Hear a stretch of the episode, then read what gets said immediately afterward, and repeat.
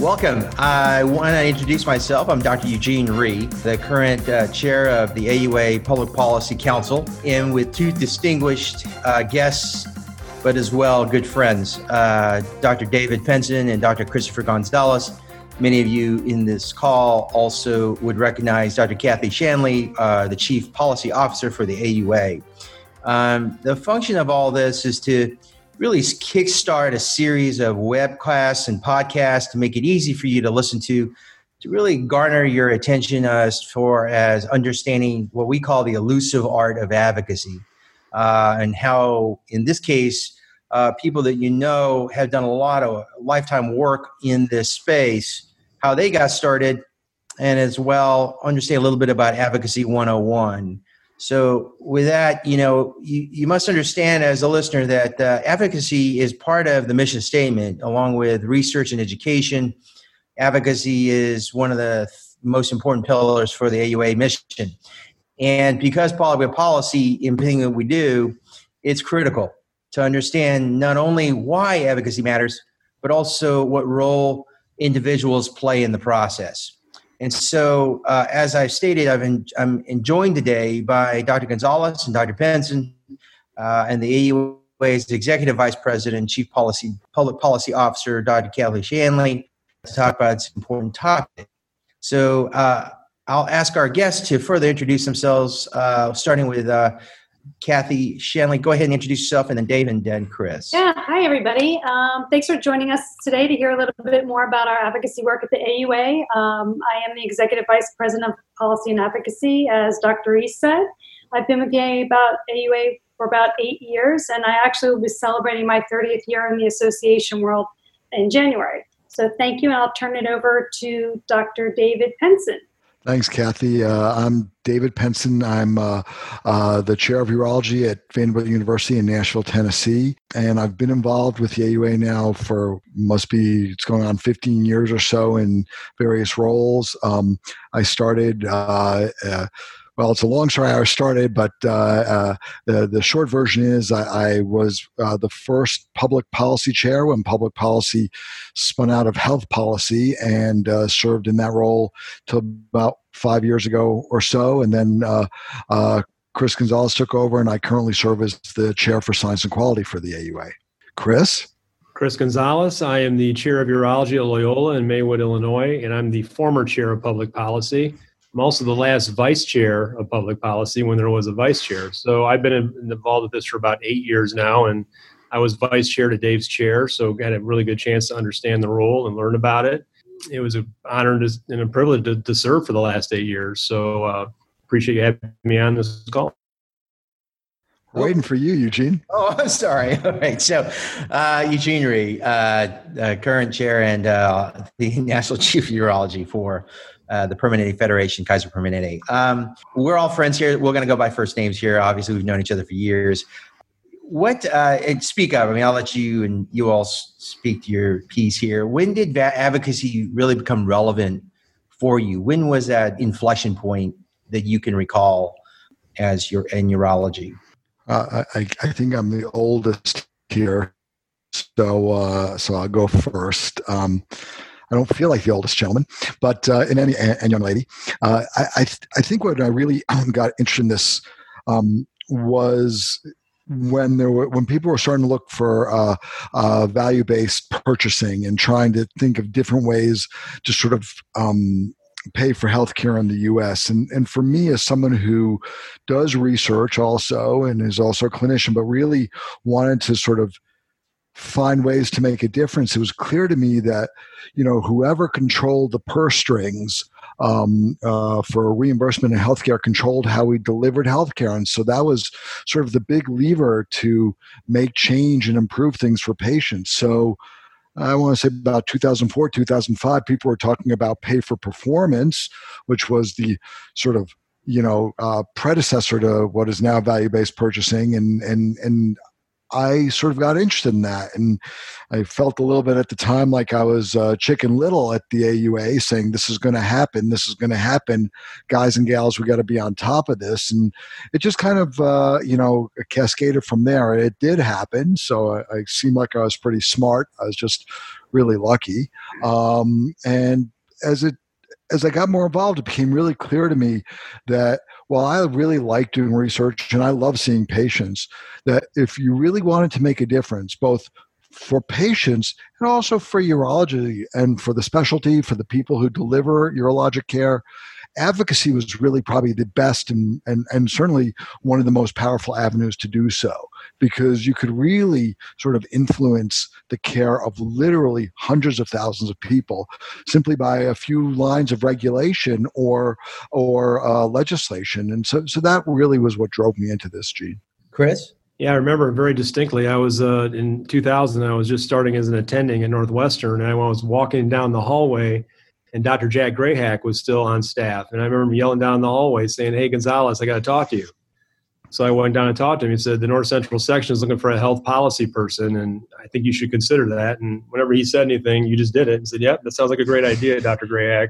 But he was very insightful. I mean, I think in those days, 20 years ago now, he was just talking a little bit about he's like you know there's all these things that get between the doctor and the patient relationship there's all these different types of things you know lawyers pharma all this type of stuff. And he goes, Why don't you try and make an impact and get involved in this stuff? It might be something good because I can see that as being a big thing. And he was 100% correct, as he normally always was. So I think that was kind of a nice little prime mover because that really was not on my radar whatsoever. Once I got involved, I certainly met a lot of people. Uh, you know, obviously, we'll talk a little bit more about how to get more involved, but through the Gallagher Scholarship and the first JAC, Bill Gees and Ron Kaufmans, who really had a good way of describing you know where's the need and what what why are we here? Why are we doing these things? And i think my biggest thing is always i, I just remember always seeing a chart or a graph where you've got two boxes which are patient and doctor and there's all and that's the way it was 100 years ago but now you got all these things that are interrupting that. It's like a huge flow chart now everything in between the patient and the doctor. So our goal is to try and shrink that down the relationship between the patient and the doctor and help us get rid of those obstacles and make it so difficult for us to practice. And I think that's at least what Dr. Grayhack had mentioned, and that's something obviously that I've taken from that. So. Thanks, Chris. Um, you know, for me, I think uh, what got me started uh, is more about uh, leadership and understanding where who I was. Um, I think it goes for me earlier as to, high school and uh, college, just being involved in in student government, uh, being advocates as students, even back way early. Um, I'm curious to know if you both had whether it was sports or academics or whatnot. Uh, if you saw you were sort of one of those people that liked to lead as far as that's concerned. I, I think that when as I evolved into the becoming a physician and a urologist, um, I started uh, really understanding a lot more about uh, trying to make a difference beyond, uh, you know, I get a lot of satisfaction towards the clinical realm. But uh, sort of to Dave and Chris's point, you both are you recognize that you you you are you have an ability to sort of craft and mold and shape something even bigger. Uh, to help our specialty as far as that's concerned. And frankly, urology, I, I think everyone always gets asked, why did you choose urology? You know, it's a lot about the people. And the people have been really just astoundingly creative, uh, leaders in their own right, um, wonderful people in, in, in this specialty. And I, I, love it so much that I think it got me motivated to be involved in a bigger realm in, in a position I'm very humbled and deeply humbled by following in you guys' footsteps. Were you guys leaders in high school, college, that sort of thing? What, look, reflecting back and what you were like? Dave is like, no. nope, nope, nope, nope. Um, Late bloomer. You know, I, I don't know. I, I, I, I, I don't. I, I'm. I don't feel. I'll say, and I'm. Not, it's not false modesty. I don't feel like I'm a natural leader. On the other hand, I am a firstborn child, and so that may have something to do with it. But I think that you know, um, when you get behind something that's important to you, and it's and it matters to other people, I think that naturally sort of puts you into some sort of driver's seat for what it's worth. Um, but uh, but no, I was never the captain of of any any any football team, anything like that. Um, you know, uh, and I and it's not. I, I, just feel like, like I said, I, you know, you you want to make a difference. You know, that's what I was always told when I was a kid. Um, you know, my father would say, you know, whatever you do, just you know, leave the world a better place. And I, you know, I think a lot of us want to do that. I think when you're doing it right and other people uh, sort of it resonates with other people, they naturally want to work with you. And if you end up being the leader, great. But I think people just want to do the right thing, you know, and they're they're drawn to people who feel that way. Chris? Yeah, no, I think I agree with what David's saying. I think knowledge is power, and I think that if you really understand the problems, the issues, and where the soft points are, and really where where the need is, I think that really goes a long way. And I think it is very uh, attractive when you see somebody who's very engaged and they're engaged for all the right reasons. It's easy to recruit people in those, in those fashions. So we can do the high school things on the sports teams and all that. That's one thing. But I think really when you see somebody behind a cause and somebody who's really behind something that is worth fixing or worth uh, revising, I think it's really easy to jump on board with people in those situations. Right, right. Um, I know that all three of us um, were, you mentioned, uh, uh, Chris, you know, we're all uh, Gallagher scholars uh, with AUA. And that, that program personally was a big uh, changing point for me. Uh, tell us about your Gallagher experience, um, how that program specifically shaped you as an advocate. Um, well, Chris?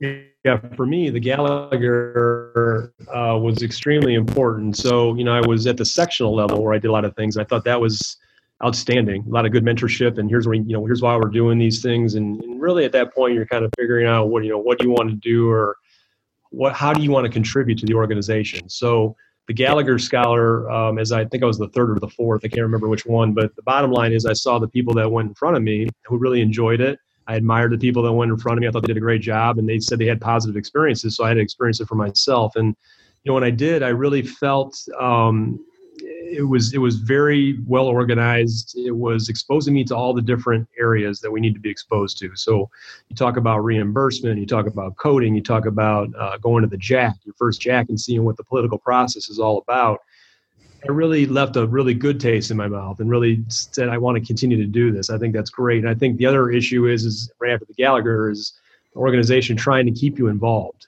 I mean, I think the um, the main point is once people do these things to keep them involved and keep the momentum going forward.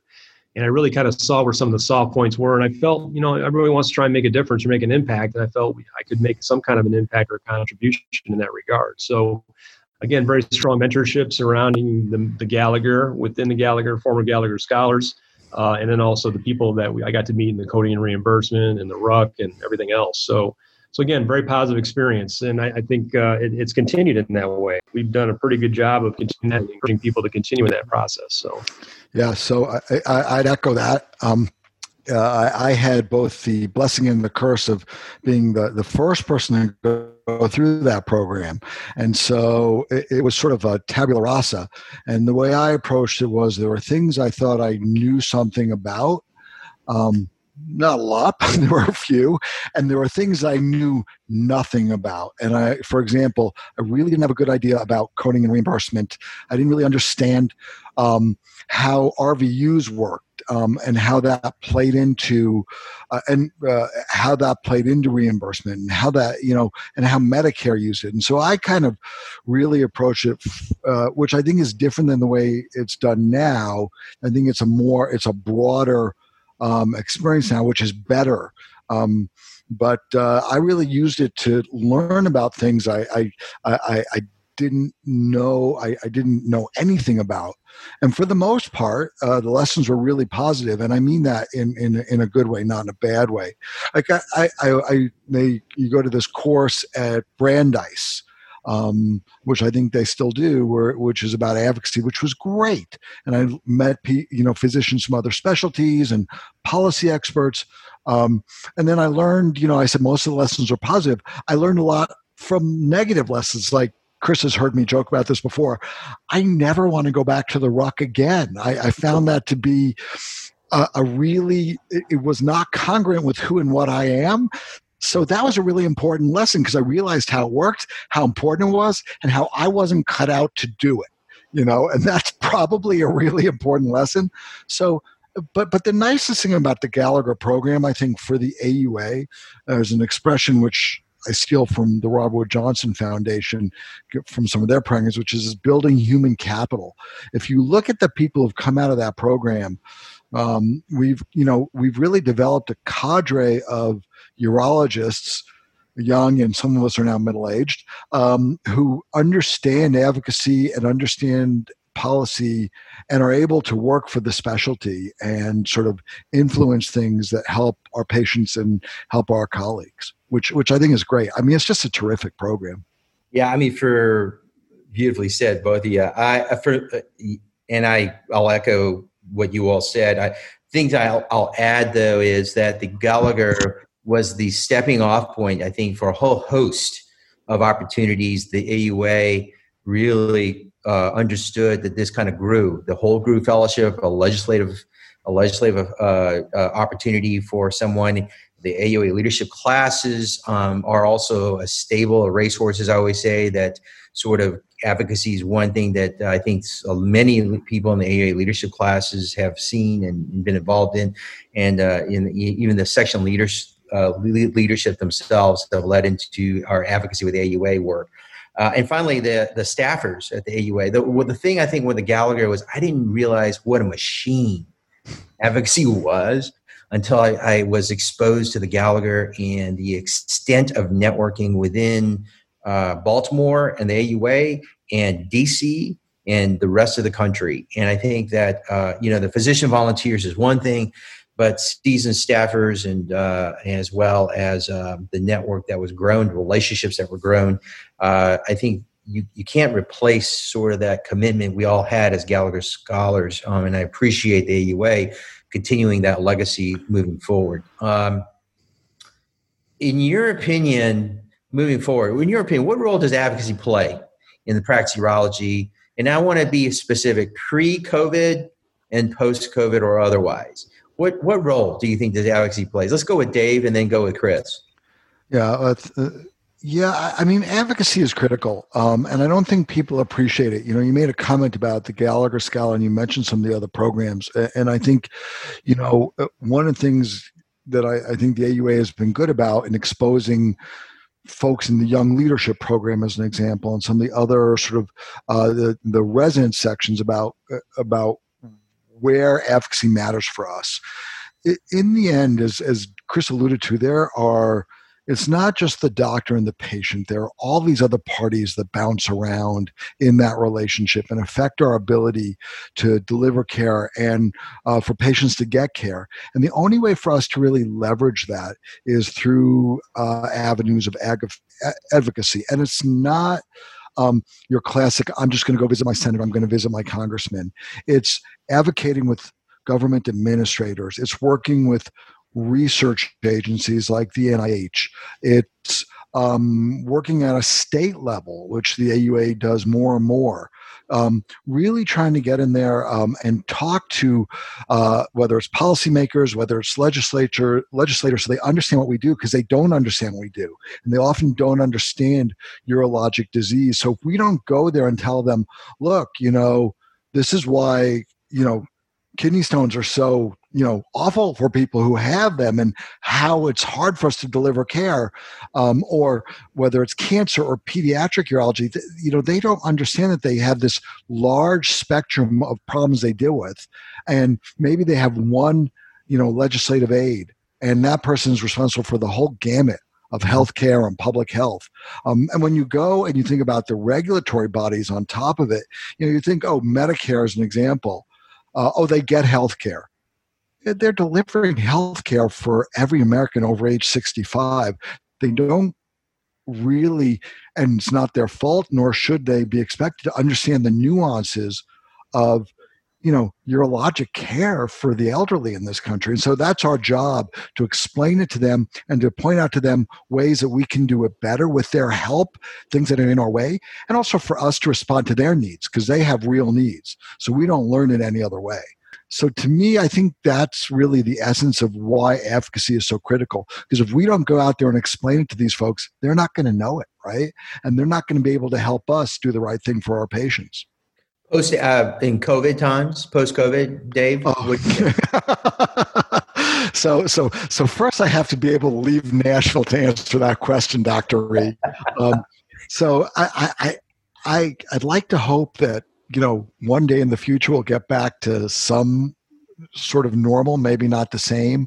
But I think also when you look at things now, as we go out there, look at the telehealth experience in the mm-hmm. post COVID era. I think that's a great example.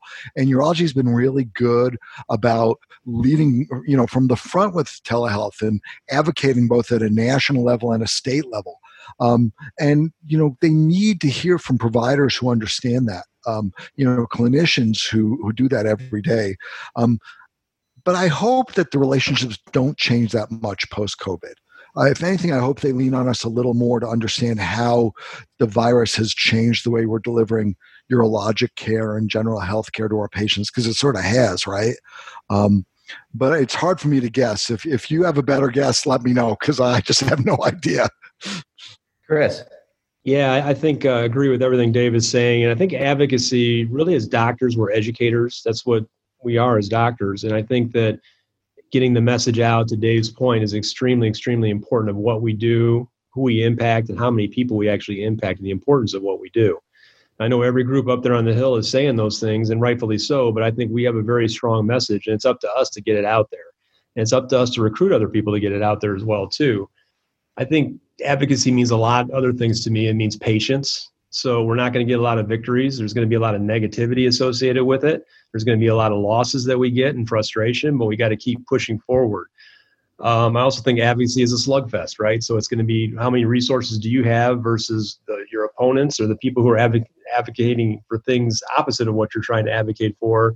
And you know, how do we communicate with them, and how do we communicate effectively with lawmakers, with people up on the hill? With agency folks, you know, as far as what we're trying to get across and the importance of what we're trying to get across. And I think those are all extremely important. So we talk about, well, you're going up there on the hill and nothing's happening and it's the same old Washington D.C. and everything, but that's that's not necessarily true. I think we've had some victories in the past and SGR repeal we were a part of, IPAB repeal, the Urotrauma bill being passed. So there are some real victories and we're getting more and more victories now with some of the things we're doing with research advocacy as far as connecting the dots between NIH and NIDDK and getting our presence up there known. So I think the one thing I really enjoy and, and, and approve of with the AUA is that we do surveys of our members all the time, asking them what's important to you for advocacy. So we're not just from the hip up here. We're basically responding to what our members think is most important, and that's what we're trying to bring to lawmakers right now. So we're advocating for our membership. So what do we have? Three, 400 docs that actually volunteer in some way, shape, or form. We want to keep recruiting those folks. And when we go to the summit and these kind of things and want to get involved, I think that's fantastic. So advocacy means a lot of things, but it means patience, not getting too down, and, and just being pers- persevering through a lot of uh, tough times. Thanks, Chris. Uh, you know, public policy by definition is uh, principles that are often unwritten um, on which social laws are based. That's the definition of public policy. It's elusive. Um, that's the, actually the title of this podcast. And I think what we're getting at is advocacy means different things for each the three chairs here that you're hearing about. Um, and I think that for, for in my perspective, um, advocacy is trying to you know uh, represent urology and specifically urology in the different practices that are that are delivering the care, whether it's as you will in the academics, whether it's in independent practices, whether it's an employed group, managed care group, you name it, we're still all urologists under one roof.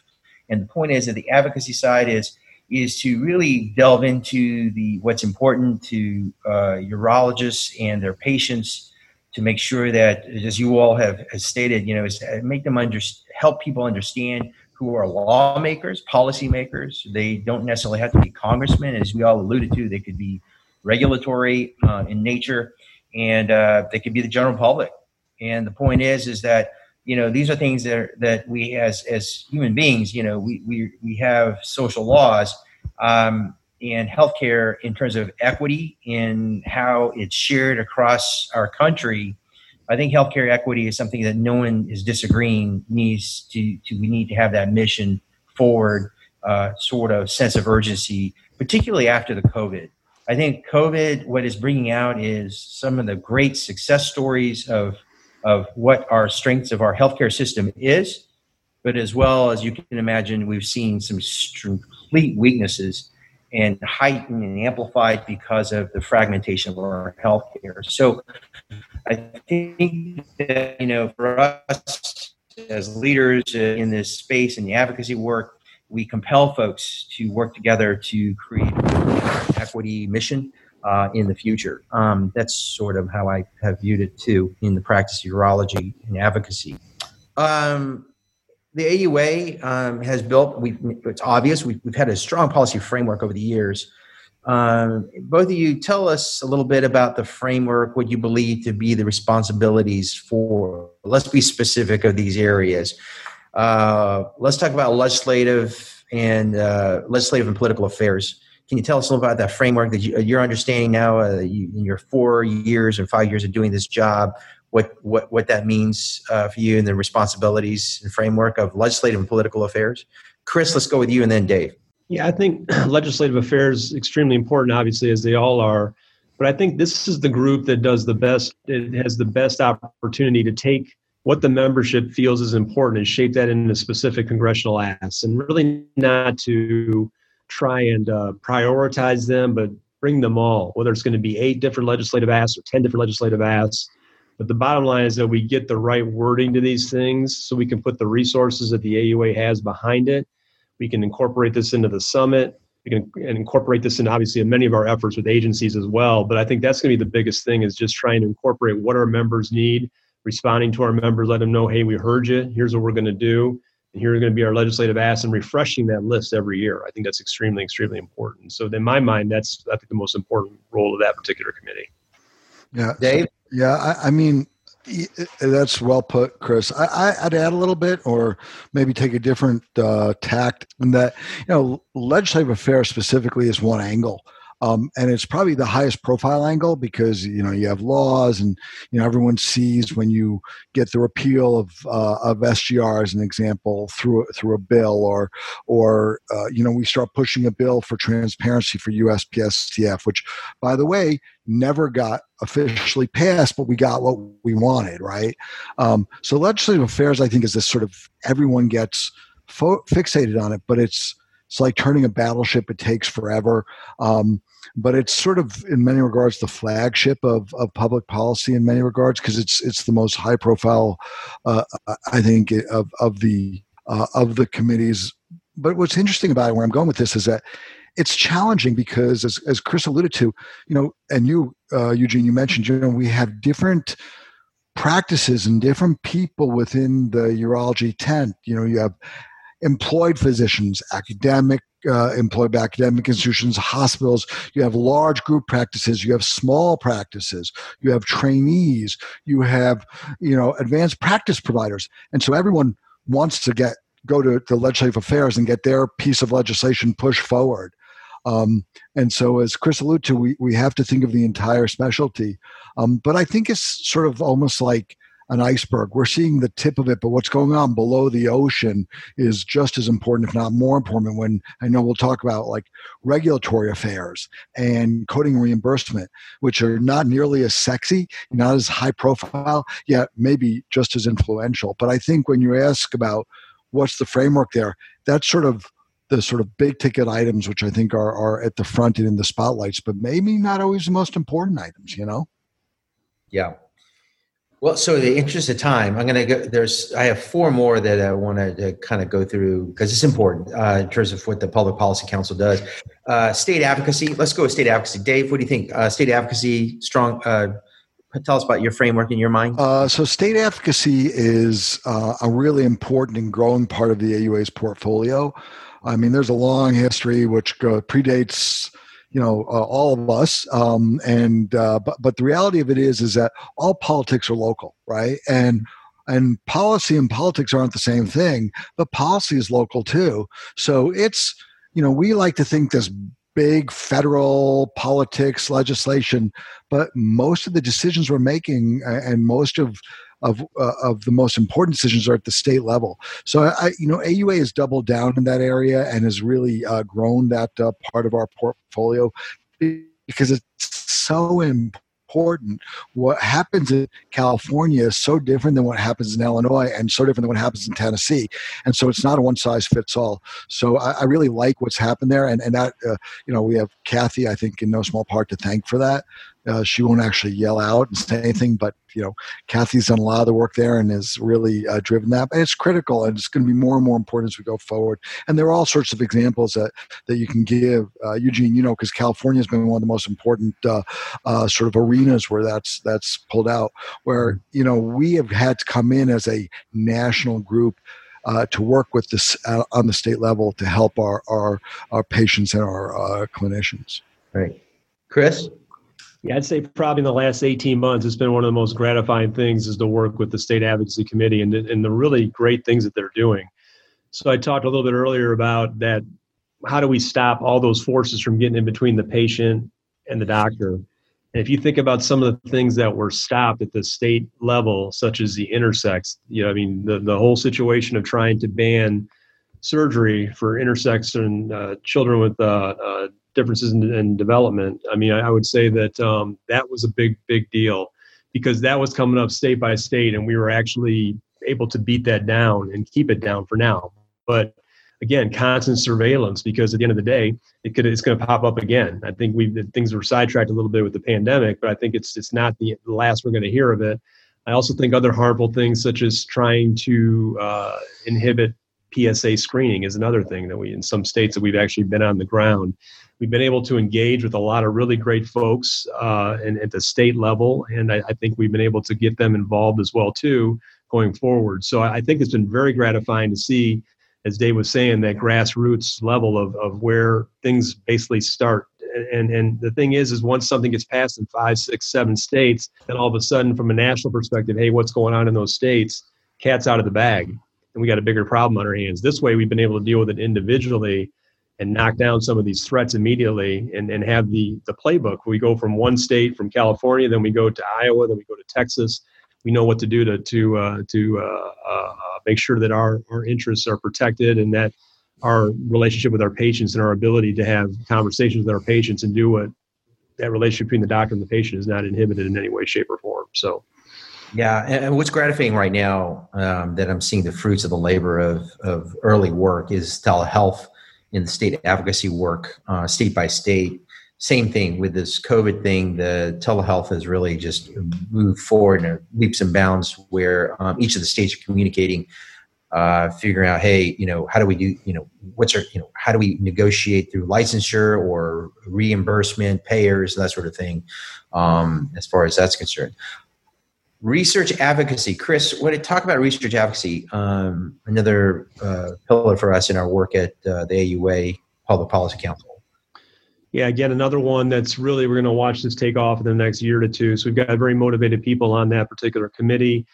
The way I look at it and what we've been able to do is just connect a lot of dots that need to be connected. So I thought one of the interesting examples would be, and, and we're working with District Policy, our lobbying group, who's been fantastic, and they've got connections as well but if you think about it, we were asking about how do we get cancer survivorship funded?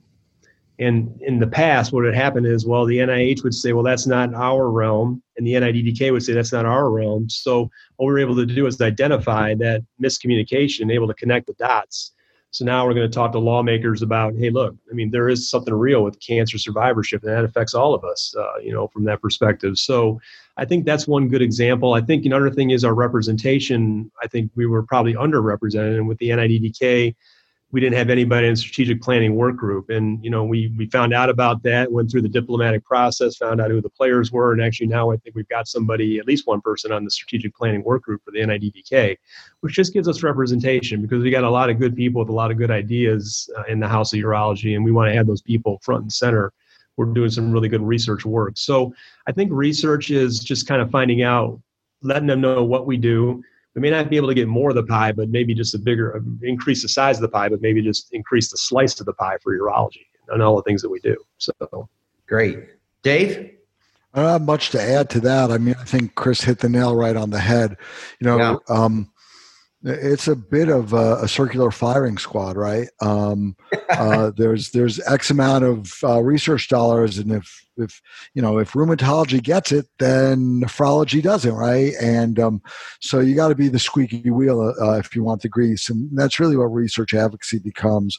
But the point that Chris made, which is really uh, you know critical, is you know there's a lot of sort of when you go to the the federal funding agencies, there's a lot of oh we don't do that, so and so does that. And you go to so and so, and oh we don't do that, so and so does that. And so a big chunk of that is exactly what Chris mentioned is pointing out to people, no one's doing it, guys. You guys are all thinking someone else is doing it, and it needs to be done.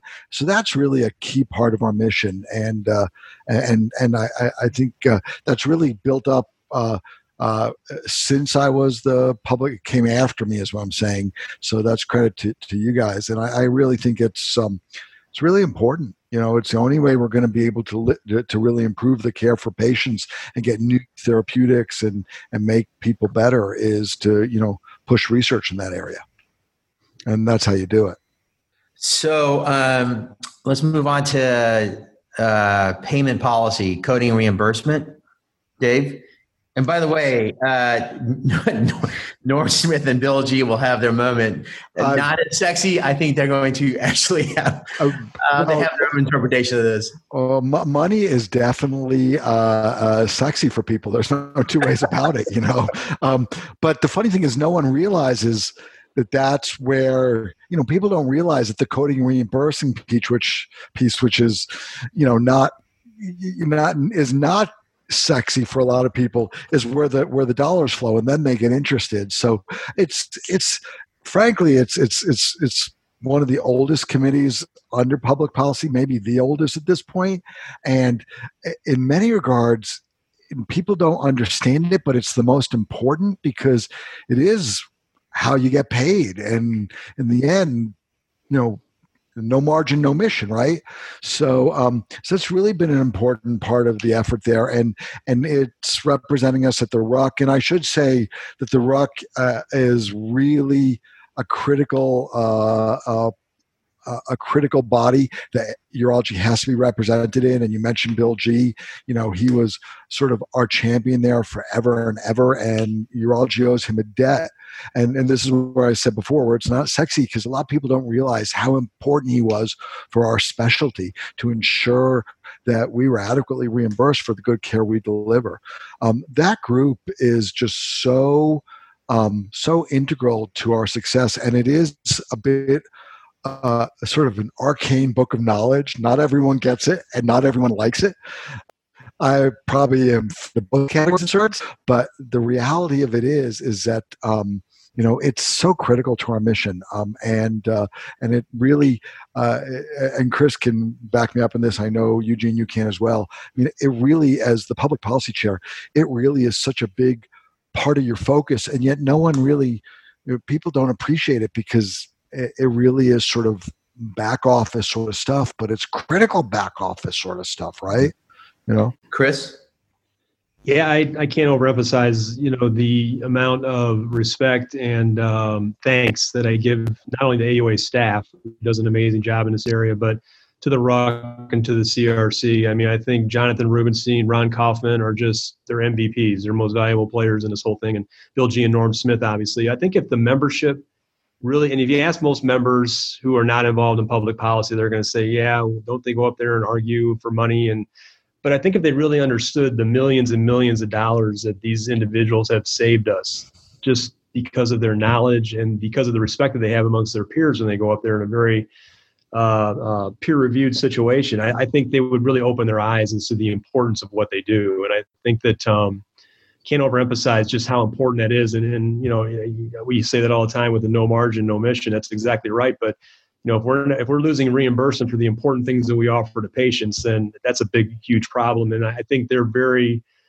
We talk about them a lot, but I think we can always we can talk about them more, just about the importance of what they do. So I think it's a crucial, critical thing. And and again, staff, the RUC, the CRC, just extremely important in our mission. And and I think that they're well supported up there. And and obviously, uh, uh, got nothing but great things to say about him. Chris, um, let's talk uh, science and quality. Finally, let's uh, have you comment on that, and then Dave, um, obviously as a chair on science and quality, this is your baby. But Chris, why don't you um, talk about that? Yeah, I think science and quality. Um, I was vice chair on. Uh, well, I was vice chair on the patient quips the kips committee that's what it was actually but but uh, so i was on that for a very very short period of time but I think science and quality, we, I think one of the first things I mentioned was knowledge is power. And I think what, what happens is, is that we are, from the advocacy perspective, we are coming to the Hill, we're coming to lawmakers, we're coming to agencies with facts. And we're coming with a lot of really good facts. And I think the things that have been really hard work of putting these facts together. And I think Dave's been an integral part of that over the last several years, not just in his recent role. And I think that's like extremely, extremely important. Um, is that many times people can have a message, but if you got a message with science behind it, I think that's extremely important. I think what we're trying to do as an organization as far as building quality metrics, I think is obviously that's a slugfest as well too, because at first we were designing measures, went through all this work and money and they weren't really recognized. But I think now a lot of the quality measures, a lot of the quality things that we were doing actually right now are going to be recognized are recognized on a, on a daily basis with public policy when we do go to the Hill and talk to lawmakers about these things with the guidelines incredibly powerful. The educational efforts that we're doing for AUA with these things. So, again, um, we're saying everything's important because it is, is the bottom line. But uh, I'll let Dave take it from there. Yeah. So, um, so eh, I guess I'm the old guy on this call, which really kind of bums me out. Um, I certainly have the least amount of hair on this call, which is really sad. Um, but in any event, you know, I, I I go back to a time when there was health policy and everything was under one umbrella. Um, and you just look at how this has become such a focus for our organization and how critical it is. And that's why you have public policy and science and quality. And science and quality, which uh, I, I'm chairing now, is is on the one hand independent, on the other hand, you know, interwoven with public policy.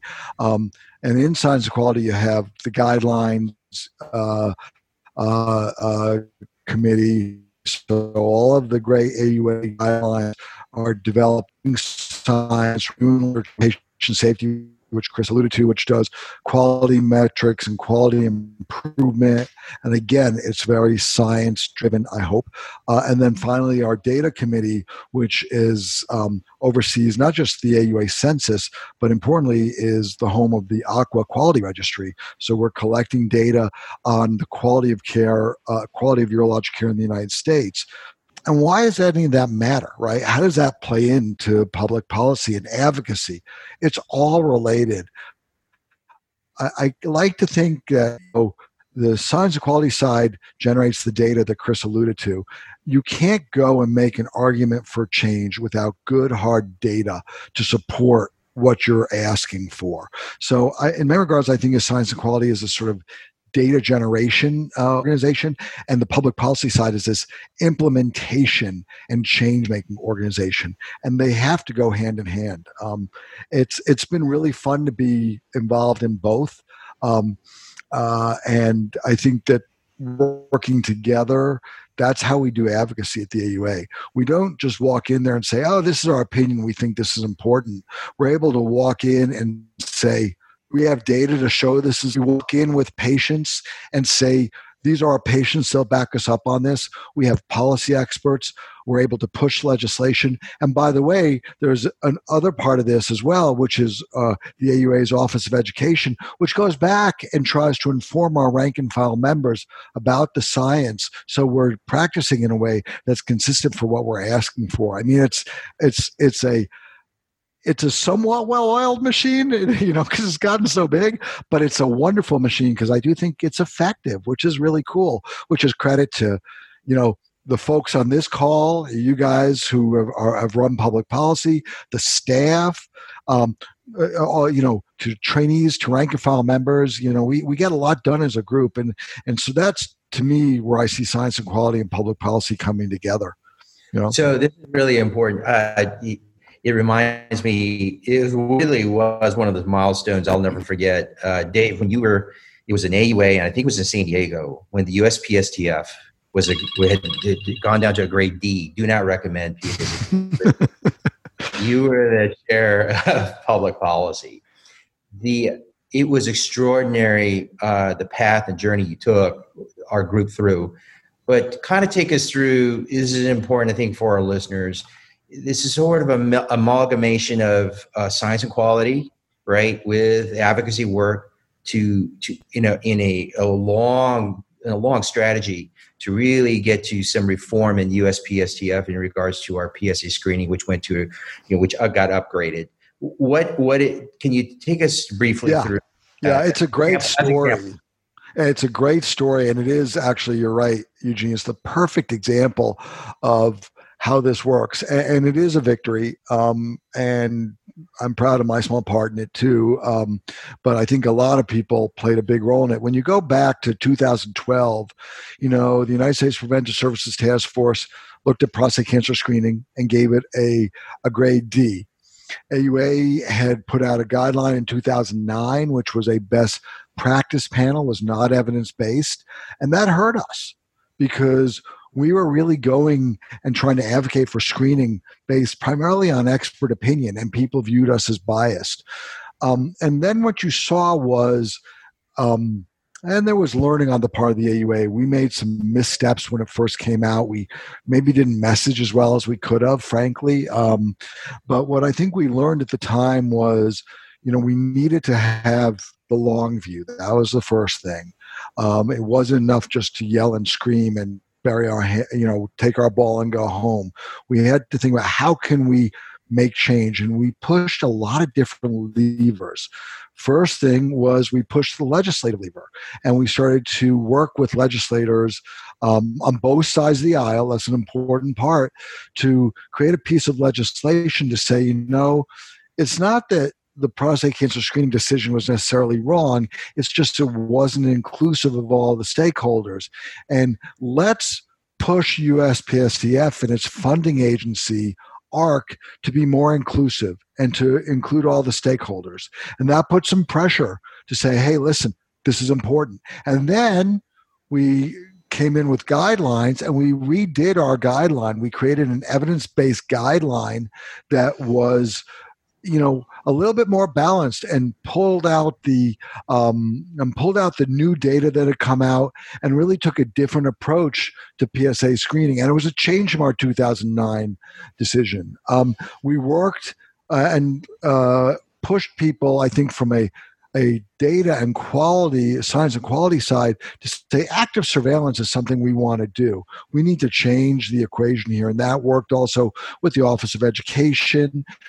Um, and then at the state level, when people started saying we're not going to cover PSA testing, state advocacy came in and got legislation passed at the state level to say we you're going to cover this discussion and you're going to cover this if patients want this done. So you start to see all this these different pieces being pushed, and then behind the scenes, again, uh, with research advocacy and regulatory advocacy, AUA started talking to the United States Preventive Services Task Force uh, on the old DL, as they say, and you know, you guys need to take another look at this. Yeah, we're going to take another look at this. Well, let's talk a little bit about why we think you need to look at this and these different uh, the things you maybe want to focus on and when you take that coupled with frankly legislative pressure coupled with you know new data coming out showing changes in diagnoses you ultimately have what is effectively a public policy perfect storm, mm-hmm. where we were able to make a change in a very collaborative, somewhat friendly way, where USPS, USPSTF, I think, moved from a D to a C, and urology and medical oncology recognize that the data were never going to support, you know, mass population screening, but there was enough data to support individual discussions and we've ended up i think in a really good place. It's a huge huge uh, victory and it's a really great example of what happens when the machine works well. And there are other things going on now that i think are, are similar um, you know around quality. I think telehealth is a good example of that too where you see us pushing different levers in different parts of the aua machine to help uh, our providers to help our patients and to make urologic care better, you know? Mm-hmm. Fantastic. Yeah.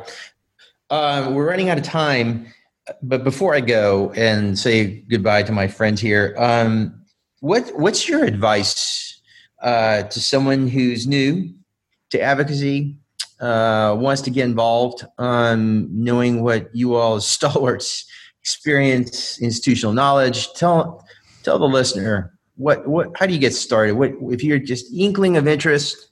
What, what's your advice to these people that you they ask you? Uh, Chris, why don't you go with you and then Dave, and then we'll close. Yeah, so I think there's a lot of that right now, and I would say I, I don't want people to feel shy to reach out to us. Yes. Reach out to Dave, reach out to me, reach out to you, reach out to the leaders in the field in these areas, and and reach out and say what what can I do to get involved? I hear that all the time, and there's a lot of things you can do to get involved. We have the summit. Come to the summit um, AUA PAC. You can go to that website and find out how to get involved in that because that represents everything for all urologists. And I think uh, there's something in that for everybody as far as what we're trying to get accomplished. Um, but I think the biggest thing is the sectional level too. Is, is the state level and the sectional level are extremely important. There's always opportunities. They're always looking for representatives on the committees at the state urology level and also within the sectional level. So, again, uh, talk to your program directors, talk to your chairs, uh, uh, and, and, or talk to us. You know, the, the, the, the email, call, anything you want to do. So, Dave? Yeah, I, I, I, obviously, you know, everything Chris said is spot on. Um, I, will just add uh, to the last part of what you said, Chris.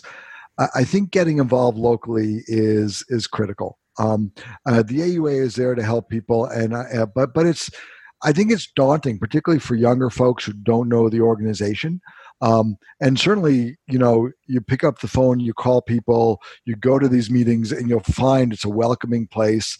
And you know we need all the help we can get I, I, don't know a better way to put it so you know if you if you want to do the work i assure you that the aua wants your help right but the reality of it is is that i really if there's one thing i've learned in doing this over the years and i i think you guys will probably agree with me, at least to some degree, is that, you know, it all starts locally. It's a grassroots sort of thing. So getting involved in the section is really important. Understanding what's going on in your city, in your town, in your office, and knowing the players locally uh, it, it, you'll be more effective number one. But number two you'll bring a unique set of knowledge to the bigger table uh, mm-hmm. i have no idea what happens in, in Coeur d'Alene idaho i'm picking that off the top of my head but uh, i have friends uh, who practice out in Coeur d'Alene as do you eugene uh, and and those folks you know they can tell us what's going on and we can learn from them so i really think it's all about starting local and and and bring that bit of local knowledge to the bigger table. You're really invaluable. But I, will add what you I'll add to what you said, Chris. I mean, yeah, just reach out. It's a friendly group of folks, and believe me, we're desperate for help. So if you want to help, well, we'll take it. Right. Yeah, absolutely. So, you know, in close, I mean, we have more than 300 volunteer physicians that are, have been dedicated, but um, new faces, new, fresh, new outlooks, uh, starting local um, great advice. Um, we have councils, committees that represent all eight AUA sections. Speaking of local, um, be involved. Uh, everything from Young Urologist Committee to uh, you know uh, women in urology to uh, you know academic urology. Um, these are these are opportunities that are very specific to people to be involved. And frankly, the summit that is coming up, I remind folks, uh, the listeners, uh, please register. It's free and it's a unique way, uh, very much like AUA Live, very uh, very engaging. We've made it that way through online uh, abilities uh, with 15 specialty societies. So it's a it's a great way to get a taste of what the summit is without having to really spend some time off your practice. As far as that's concerned, please learn more at www.auanet.org backslash advocacy. Easy to remember, auanet.org backslash advocacy. And so, with that, I'd like to thank Dr. Dave Penson, Dr. Chris Gonzalez, Kathy uh, Shanley, and uh, Wendy Islett for arranging this as, uh, as a podcast that I hope you all find valuable. Thank you again. Thank you for listening to the AUA Inside Tract podcast, an official podcast of the American Urological Association. For more information, please visit auanet.org.